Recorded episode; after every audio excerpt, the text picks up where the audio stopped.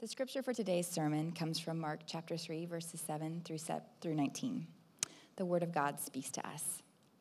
Jesus withdrew with his disciples to the sea, and a great crowd followed from Galilee and Judea and Jerusalem and Idumea and from beyond the Jordan and from around Tyre and Sidon. When the great crowd heard all that he was doing, they came to him. And he told his disciples to have a boat ready for him because of the crowd, lest they crush him, for he had healed many, so that all who had diseases pressed around him to touch him. And whenever the unclean spirits saw him, they fell down before him and cried out, You are the Son of God. And he strictly ordered them not to make him known. And he went up on the mountain and called to those whom he desired, and they came to him. And he appointed twelve, whom he also named apostles, so that they might be with him and he might send them out to preach and have authority to cast out demons. He appointed the twelve Simon, to whom he gave the name, gave the name Peter, James, the son of Zebedee, and John, the brother of James, to whom he gave the name Boanerges. I worked on that. that is, sons of thunder. Andrew and Philip, and Bartholomew, and Matthew, and Thomas and James, the son of Alphaeus, and Thaddeus, and Simon the Zealot, and Judas Iscariot, who betrayed him. This is God's word to us. Thank you, Kristen. Good job. We actually worked on that together before this. It's like, it really doesn't matter what we say as long as we say the same thing. Nobody will know the difference. So now I don't know what to say. But jeez. Uh, for those who don't know me, my name is Ryan Geekus. I'm one of the staff members here at Frontline Edmond, and it certainly is my honor to uh, get to continue our series in the book of Mark. And we're looking at Mark 3 7 through 19, as was just read. Um, some of you also might be wondering what we have done with our lead pastor, David Adair. Um, and the reality is, uh, we staged a coup. and um, he's somewhere safe. We're feeding him. And, uh, but he made some decisions about coffee and stuff that we didn't like. And uh, when he repents, we'll release him. Not really.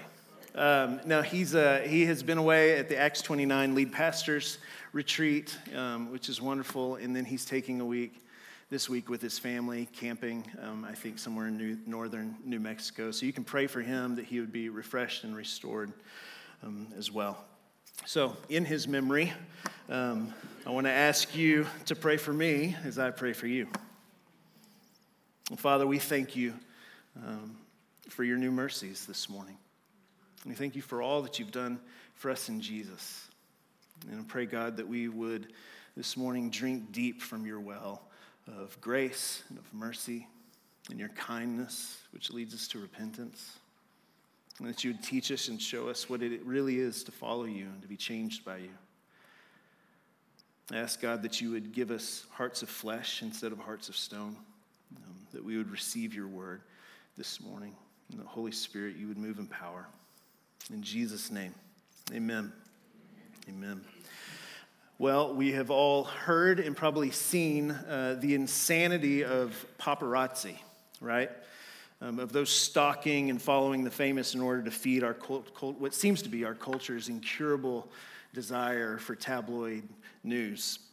And so we've seen crazed fans trying to touch or even get a glimpse of their cultural idols, of somebody famous. One of the most famous examples of this is Beatlemania. Um, you've probably heard of this and seen pictures of it. I was going to show a video, but it was kind of disturbing.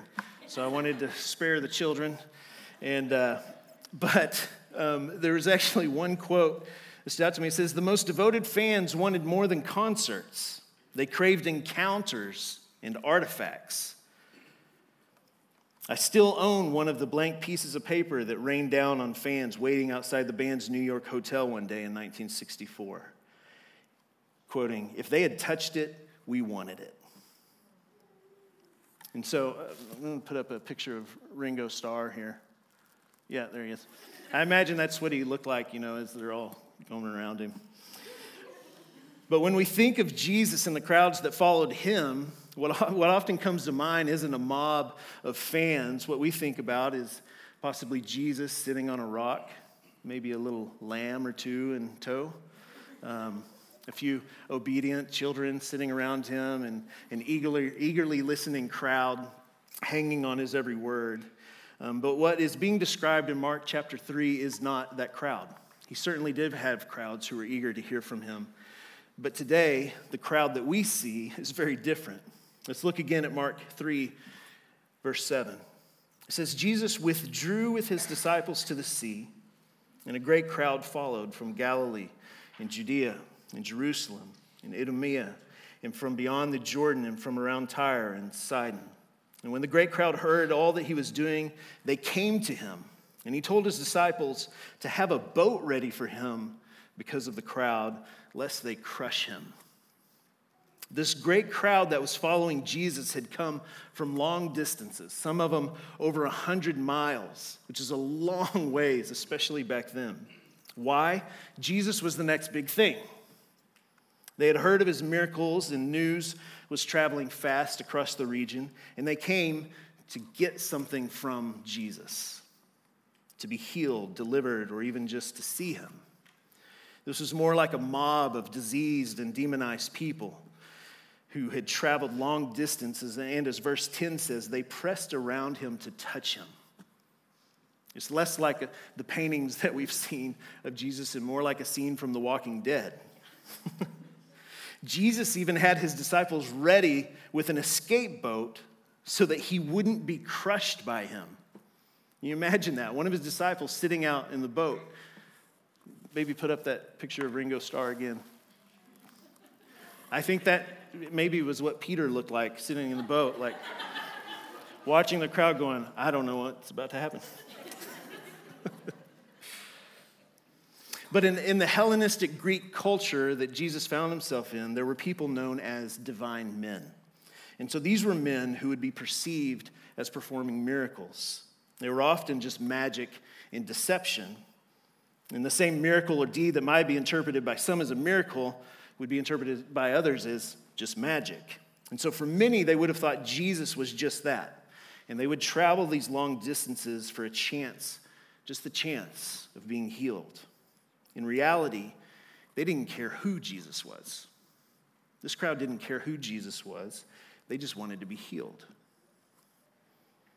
But the Hellenistic divine man was not and is not a true or sufficient description of Jesus or his ministry in those days. There is a cosmic, a cosmic difference between these divine men and the true Son of God. And as we see in our text this morning, even the demons recognized him as such. As a matter of fact, it was only the demons who recognized him as the Son of God. The false divine man would have welcomed any opportunity for anyone to, to affirm their divinity, even a demonized person or a crazy person. They would have welcomed the affirmation to be the Son of God. But Jesus, we see, does the opposite, and he silences them which is what evil happens to evil anytime it's in the presence of God. Evil is silenced. And he silences them because it was not yet time for it to be revealed. So, even more compelling is that the entire narrative of Jesus in the New Testament, in contrast to these divine men, is one of humiliation. From a humble birth amongst animals, life as a common carpenter, a man betrayed by his friends for their own gain or denied out of fear for their own lives. He was mocked, beaten, and we know ultimately murdered. All because, as the demons proclaimed, as they fell down before him amongst this crowd and proclaimed, Truly, you're the Son of God. And this threatened the religious elite and the religious systems of their day. And so the crowds that came to see Jesus did not know this about him. They just knew that they might be able to be healed or delivered. It had not been revealed to them. They were not following him because of who he was, but because they wanted something from him. And Jesus didn't come to build a crowd. It wasn't Jesus' aim to build this crowd of people to follow him. The crowd doesn't even really want him, they want to be healed, which in and of itself is not bad. And throughout the gospel accounts, we see that when the crowd grows larger, Jesus either says something hard in order to cause the crowds to shrink, or he withdraws. In this case, he withdrew. And the crowds would do whatever it takes to get what they want, even if that meant that they would crush him in the process. And Jesus was at risk of being crushed that day. And it was also true that Jesus loved healing the sick. He loved healing the sick. He loved delivering people from their demonic oppression. But it was always so that he might proclaim the kingdom. Jesus' message was the kingdom of God. The kingdom is at hand. And so Jesus would not be crushed that day, but we do know that one day he would be crushed. Let's look at Isaiah 53, 4 through 5, where it, his crushing would be the fulfillment of these very words. It says, Surely he has borne our griefs, and he's carried our sorrows. Yet we esteemed him stricken, smitten by God, and afflicted. But he was pierced for our transgressions, he was crushed for our iniquities. Upon him was the chastisement, chastisement that brought us peace, and with his wounds we are healed. At the right appointed time, at the right place, Jesus would, keyword here, willingly be crushed. He would one day willingly be crushed, not by crazed fans seeking to touch him, but he would die a criminal's death in our place and pay the penalty for our sins.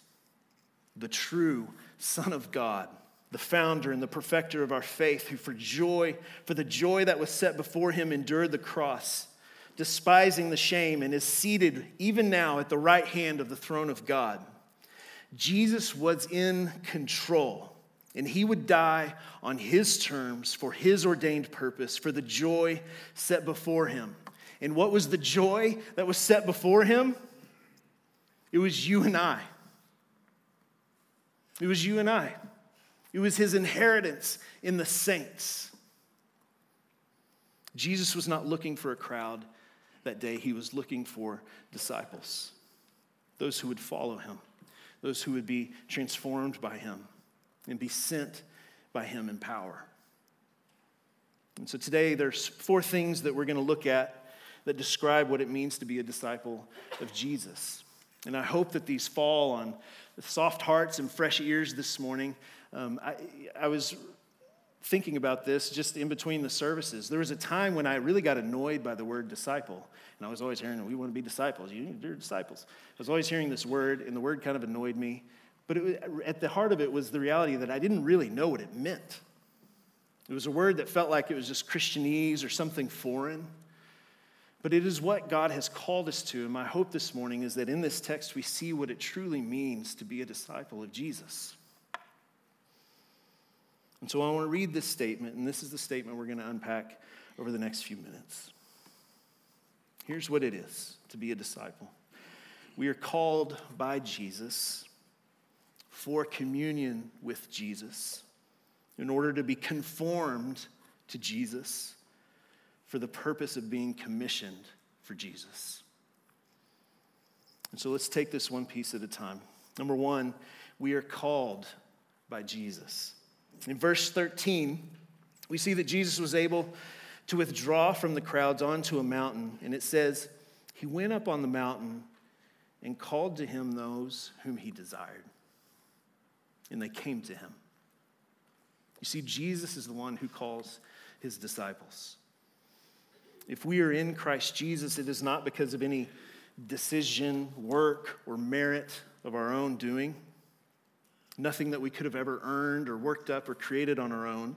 It is because Jesus called us, those who he desired, and his call is irresistible. We see it over and over again. This was very different from the traditions of that time. It was common for disciples to seek out the rabbi, not for the rabbi to seek out their disciples. It's similar to the way that we would apply for an internship or a school. They would apply to study with their disciples.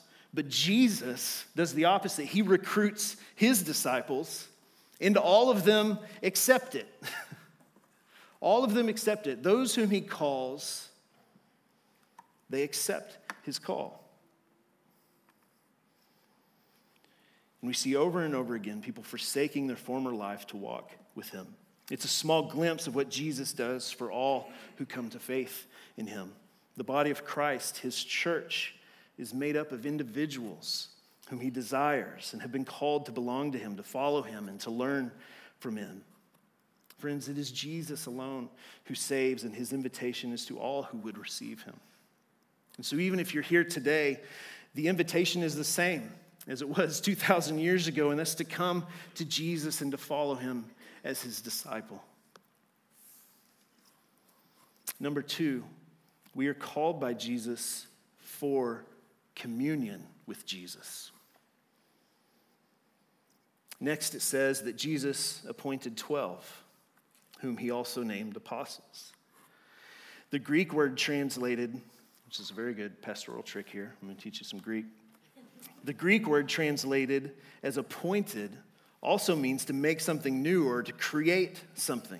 It's the same word used in Genesis 1 1 in the Greek Old Testament when it says, In the beginning, God created the heavens and the earth. The reason this is important is because when Jesus appointed his apostles, he was making something entirely new. He was creating something out of nothing. He was inviting them into union with Him.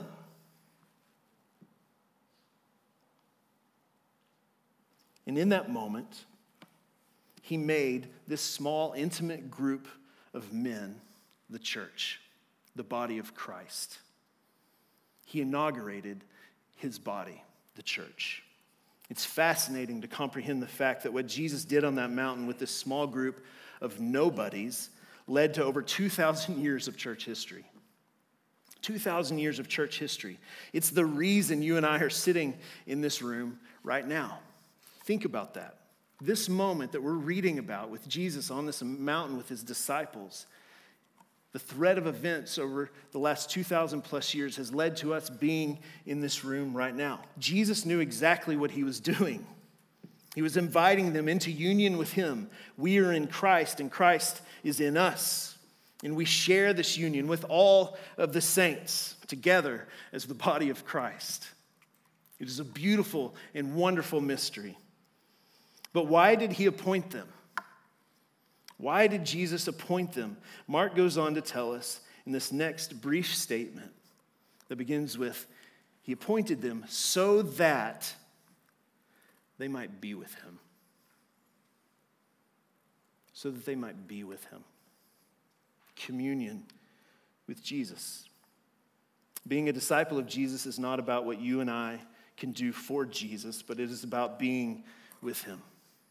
The presence of God is the greatest gift of the new covenant. But we often attempt to make it more, right? It's not simply enough to be with Jesus. We make it primarily about our morals, either our own morals or the morals of those around us, what's right and what's wrong, trying harder and doing better so that we may earn his favor. We make it about what we have to do and what we can't do, right? Like the crowds, we make it about what we want Jesus to do for us.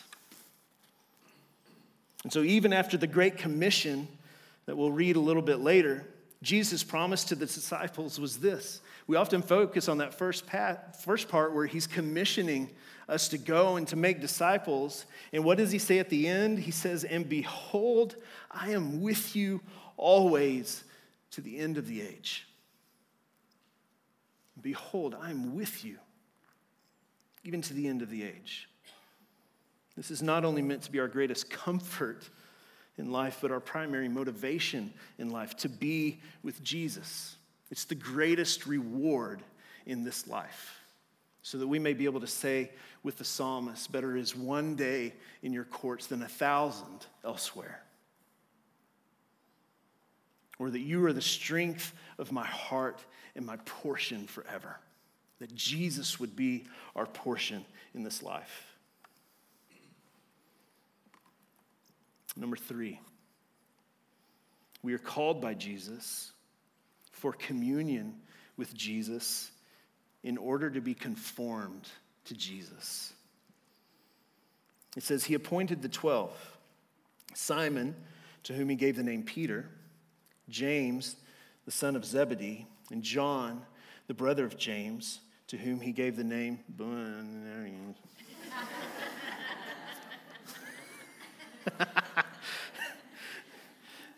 that is, sons of thunder. Andrew and Philip and Bartholomew and Matthew and Thomas and James, the son of Alphaeus and Thaddeus and Simon the Zealot and Judas Iscariot, who betrayed him. And so, if you remember what we learned about the word appointed earlier, it's actually that he was, it's actually that he has, that he was making something new. He's not only making something new and inaugurating his church in that moment, but we see that he makes his disciples new. He makes his disciples new. He called them as they were, but he didn't leave them as they were. What good news is that? He called them as they were in that moment, but he didn't leave them as they were. The all too real reality is that this doesn't happen overnight. We know that we don't change at the pace that we would like to change, right? And it often doesn't happen easily. It's often in the midst of hardship and suffering and difficulty, things outside of our control, injustices. Our sin is often right in front of us. We become discouraged because we aren't fully who we ought to be or who we want to be. But, friends, if you are in Jesus, there is hope. Because what we are now is not what we are going to be. What you are now is not what you are going to be.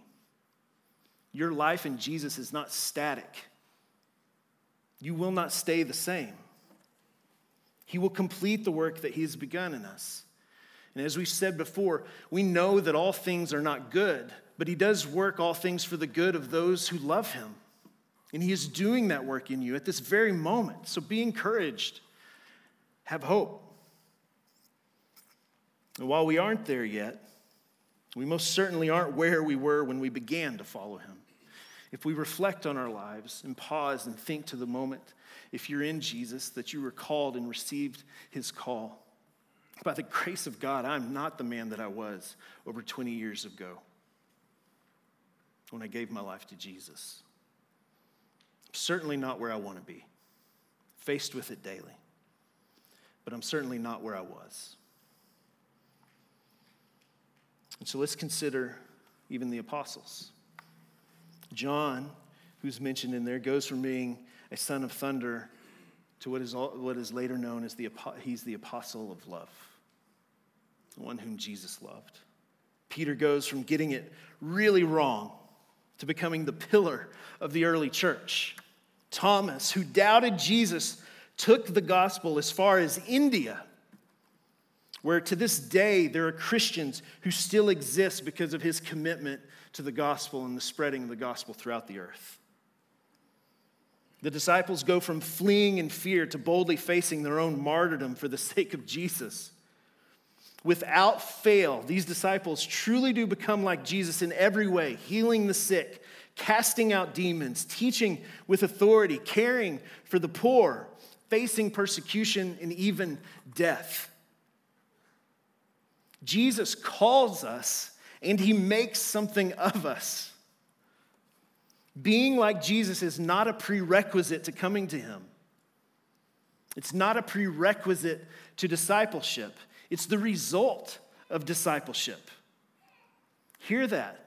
Being like Jesus is not the prerequisite to being his disciple, it's the result of being his disciple, of walking with Jesus. If you're discouraged this morning about your maturity and your growth in Jesus, take heart.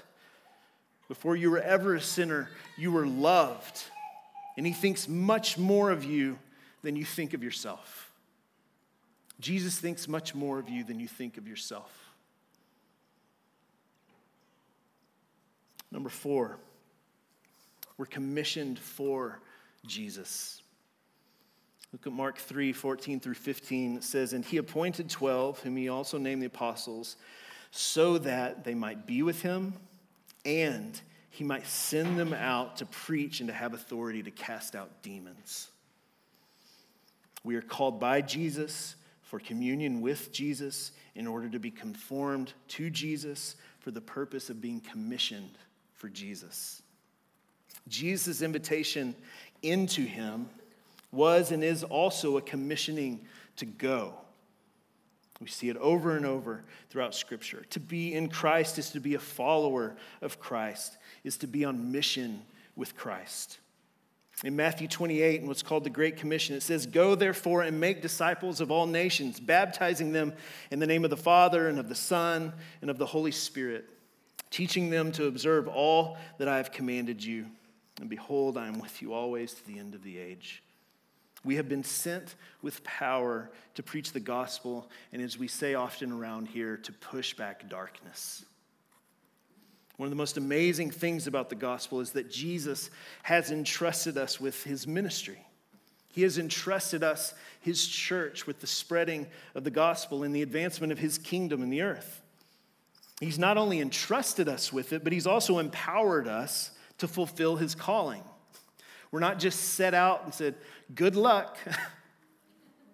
He's invited us to do the very things that he was doing in the Gospels. And the beauty of it all is that it is guaranteed, guaranteed to be successful.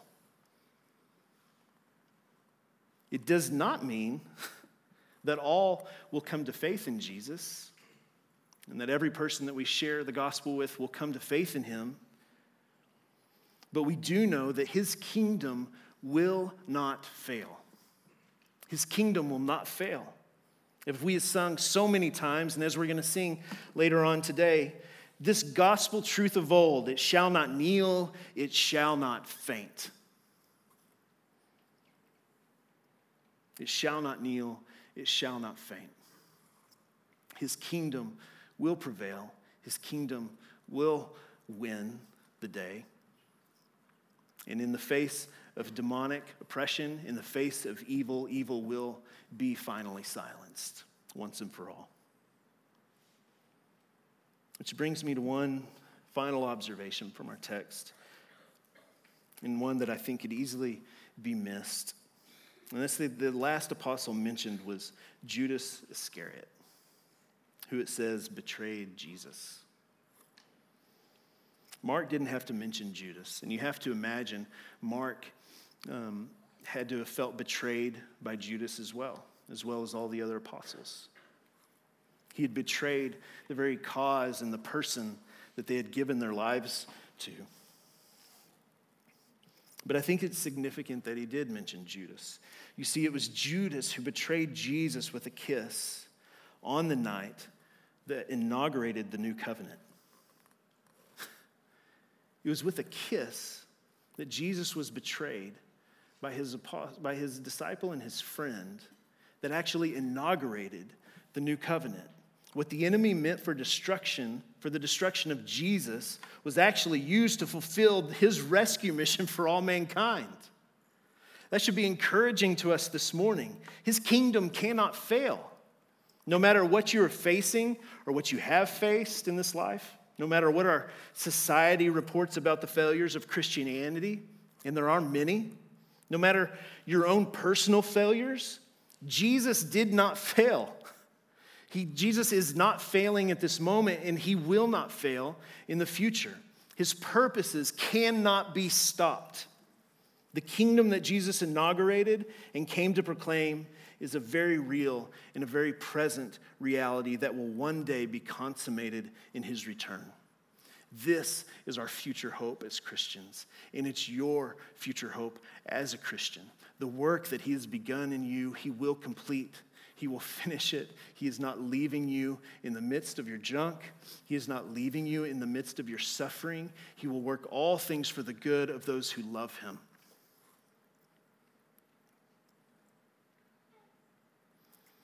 My deep desire is that as we hear this message that our hearts are filled with hope as we look upon Jesus. If you notice this, this statement that I've, that, that I've read, that we're called by Jesus for communion with Jesus in order to be conformed to Jesus for the purpose of being commissioned for Jesus, what is the common thing in all of this?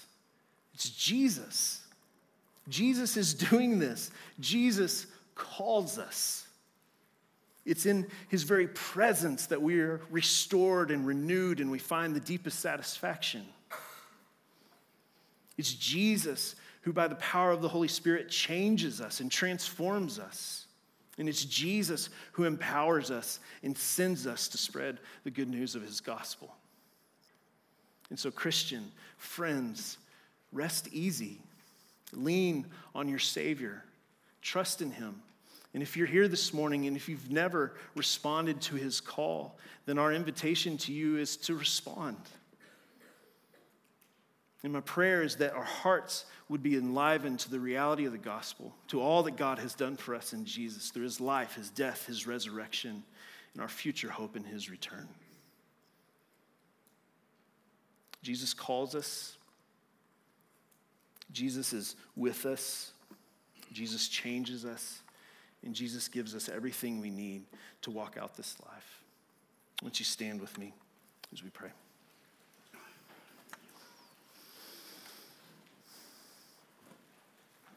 Father, we thank you for all that you have done for us in your Son. That through his life, his death, and his resurrection, we have eternal hope.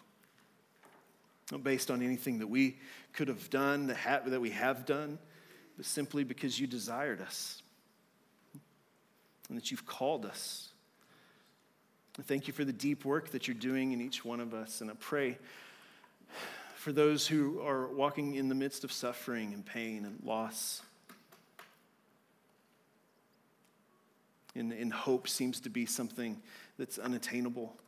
I pray, God, that right now that you would minister to them. Lord, I pray that you would fill us with your spirit and that you would renew the conviction and the call to go to preach and proclaim the gospel, the good news, to a world who so desperately needs it. And that we would do so full of your power and that you would enable us to push back darkness in our city. We ask all of this in the name of Jesus. Amen.